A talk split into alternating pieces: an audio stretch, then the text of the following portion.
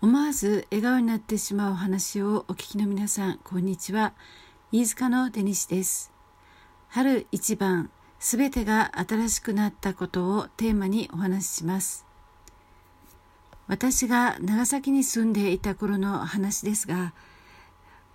当時電話のアポイントを取るお仕事をしていました。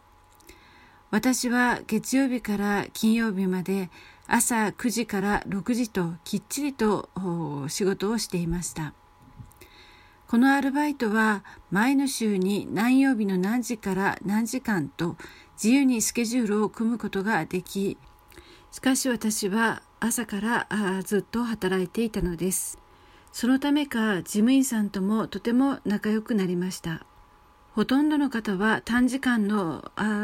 パートの方ばかりでしたので、長時間働いているのはごくわずかだったのです。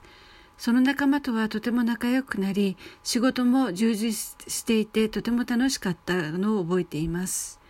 私が長崎に来た理由は、教会で学ぶためでしたが、この時は丸一年間きっちりと仕事をしていました。ある朝、教会でお祈りをしていると、教会の部屋に貼ってある聖書の御言葉が飛び込んできたように感じました。それは、見よ、私はすべてを新しくするという聖書の言葉です。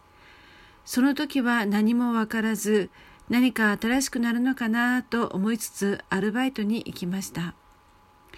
一日仕事を終え帰ろうと事務員さんに声をかけた時、私の口から今日で辞めさせていただきますと言っていました。自分でもびっくりですし、事務員さんもどうしたのと、何をその時話したかはあまり覚えていませんが、この日を最後にアルバイトを辞めていました。教会の生活だけになった私は、このことを神様に祈りつつ過ごしていました。